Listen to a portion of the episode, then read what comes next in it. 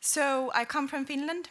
I work um, in the biggest uh, independent think tank in the Nordics called Demos Helsinki. We are a hybrid consultancy and a think tank, so we do uh, research, but also projects, uh, like consulting projects for the private sector, third sector, and for the governments all over the world.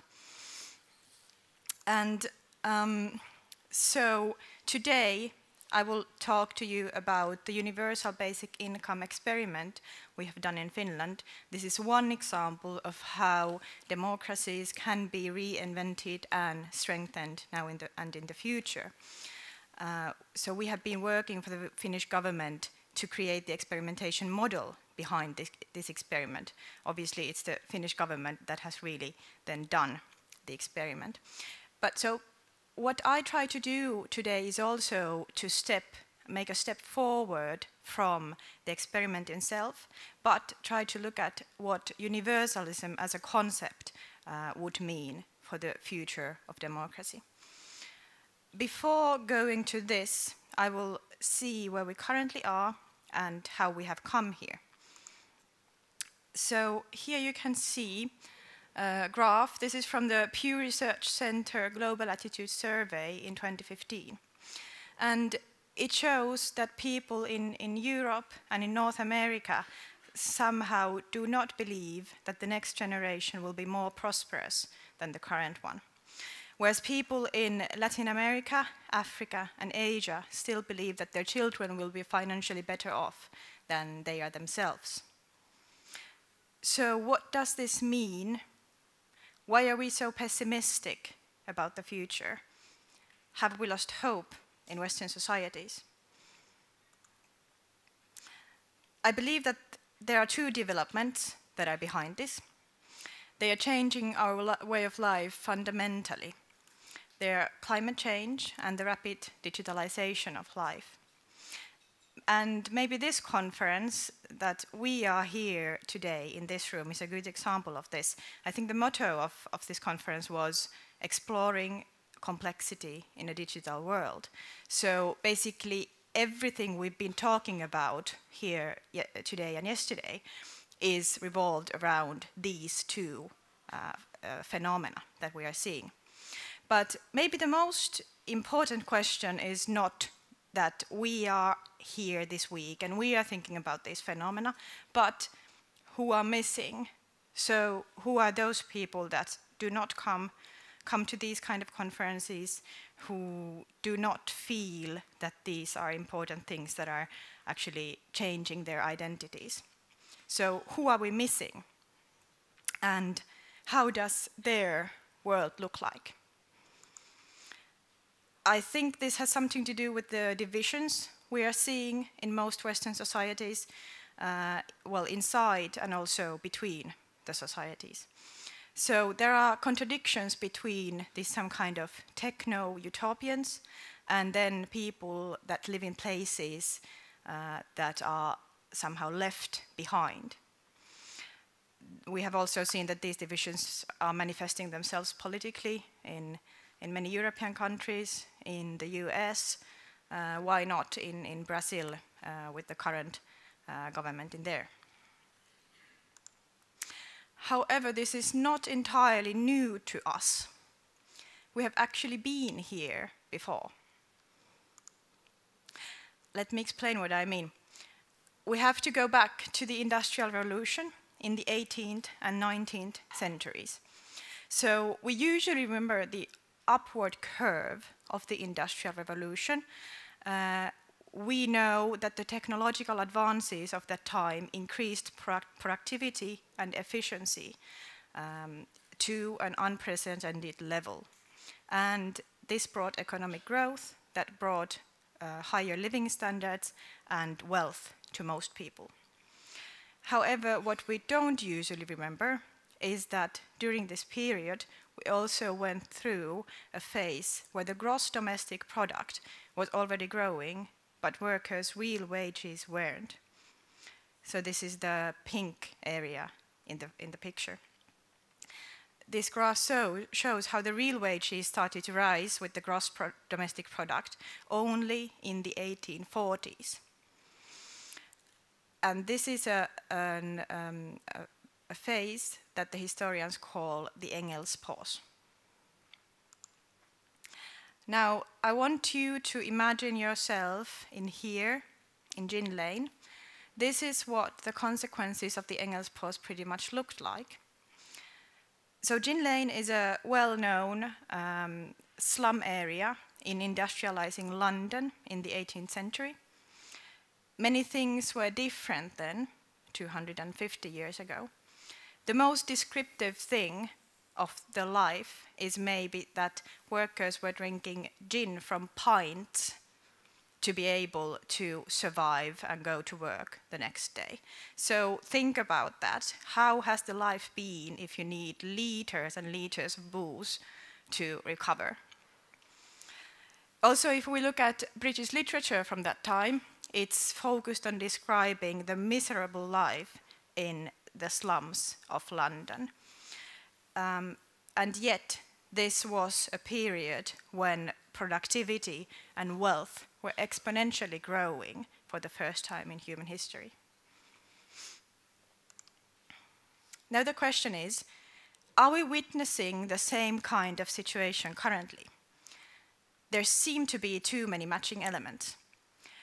So we can see that both then and now, median wages and living standards are stagnant, income inequality has climbed. There are remarkable new technologies that are revolutionizing the current economic structures, and people have negative anticipations of the future, as you've seen in the first picture I showed. When we look back to history, we can see that solutions to these problems were not easy. But we can also see that it is the Industrial Revolution that gave rise to most of the structures our current societies are based on. By this I mean that in the 19th century, all these new institutions started to emerge to solve the problems I've just described. So these institutions are these, you know, small, easy things such as social security systems, welfare state, primary education for all, urban planning, trade unions, or representative democracy.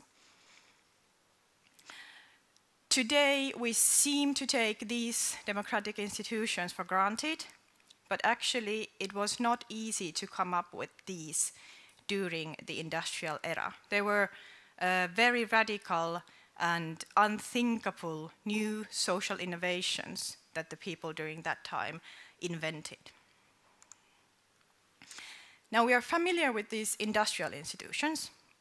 Many of them have been success stories ha that, ha that have brought us wealth and well being.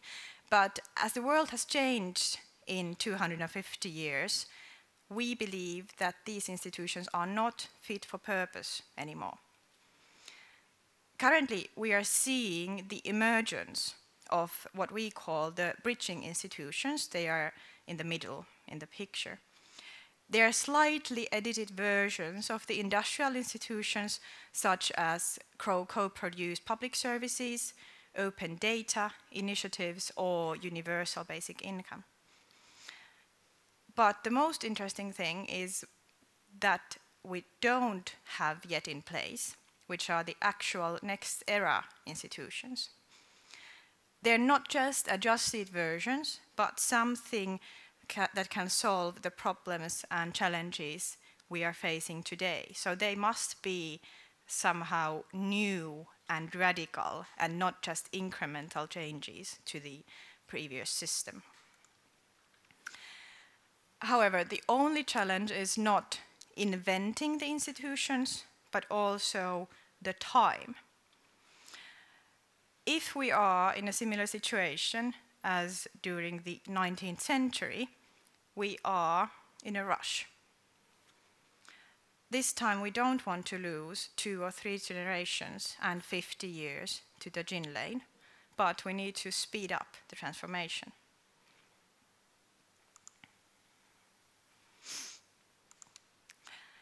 Now I'll give you an example of what the next era institutions have been now talking, talking about at a very abstract level, what these could actually be in, in practice. So I come from Finland and we have done this basic income experiment there during 2017 and 2018. And we, as Demos Helsinki, have been working with the Prime Minister's office to build the experimentation model behind it, as I, as I already told you. Um, and there have also been problems in implement, implementing that, so it has not been um, just a huge success, but there are many sides to the experiment. I will come back to this soon. The, the point is that um, we believe that this experiment can be a start of some, for something that can later become an extra institution or a whole uh, new social contract. So the basic income experiment was a nationwide pilot that, that started in 2017. It lasted for two years. It included 2,000 randomly selected par uh, participants who were unemployed Finns in, in an eastern region of Finland. It guaranteed an income, income of, of about $600 per month for them, and uh, the trial group received this income even if they were working or received some other income during the period. There was also a control group of 5,000 people who continued to receive their unemployment benefits normally. So basically what this means is that we gave free money for a certain group of people and then we're just seeing what happens. Um, the main results of the experiment were that employment didn't increase, but people felt generally healthier and happier. One thing we've been criticizing is that the main focus of the experiment was to see if universal basic income increases the level of employment. So this is what the, how the government uh, defined the experiment employment didn't increase.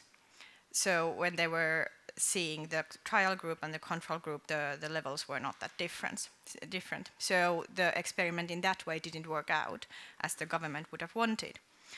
However, what did change was that the trial group perceived their health and stress levels to be significantly better than the control group also volunteering and unpaid work increased during the experiment. So it seems that people for, were, uh, thinking or were feeling uh, more happy during the period, but this, this didn't end up in uh, like in the monetized economy or in the financial uh, system as a uh, way of traditional employment as the government would have wanted. So we have actually, after this experiment, started to um, kind of took a step back and go back to the bigger picture. So now we've we've um, had the experiment. We've seen that it is one maybe tiny solution the first step, but it's not enough. It doesn't resolve the problems of the Western societies with aging population and uh, scarce public resources and so on. So we've stepped a step back and we've been looking into what universalism actually means today from a larger point of view. Here you can see uh, these are currently the three different initiatives of universalism that we have uh, all around the world. First is the universal basic income that is now familiar to you. It is about providing financial flexibility in the gig economy. The second one is the Universal Basic Services initiative. It has been discussed especially in the UK. And the main idea is that it provides access to capabilities organized through public uh, institutions. And the third model, what, what we are actually most interested in right now, is the universal basic assets. It includes elements from both of the previous ones, but it goes further to renewing the structures of ownership and giving people access to new types of assets as well. These can be uh, better understood through two narratives.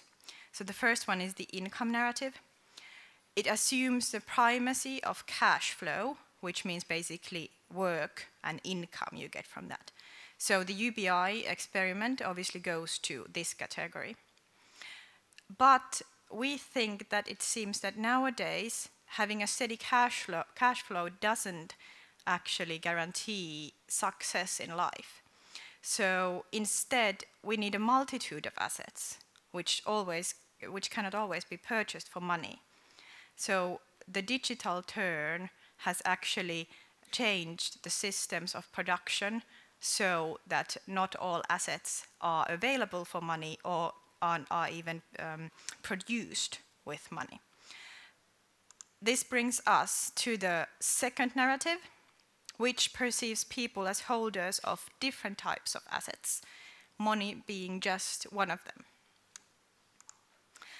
The benefit of the asset narrative is that it acknowledges the diversity of assets contributing to people's well being.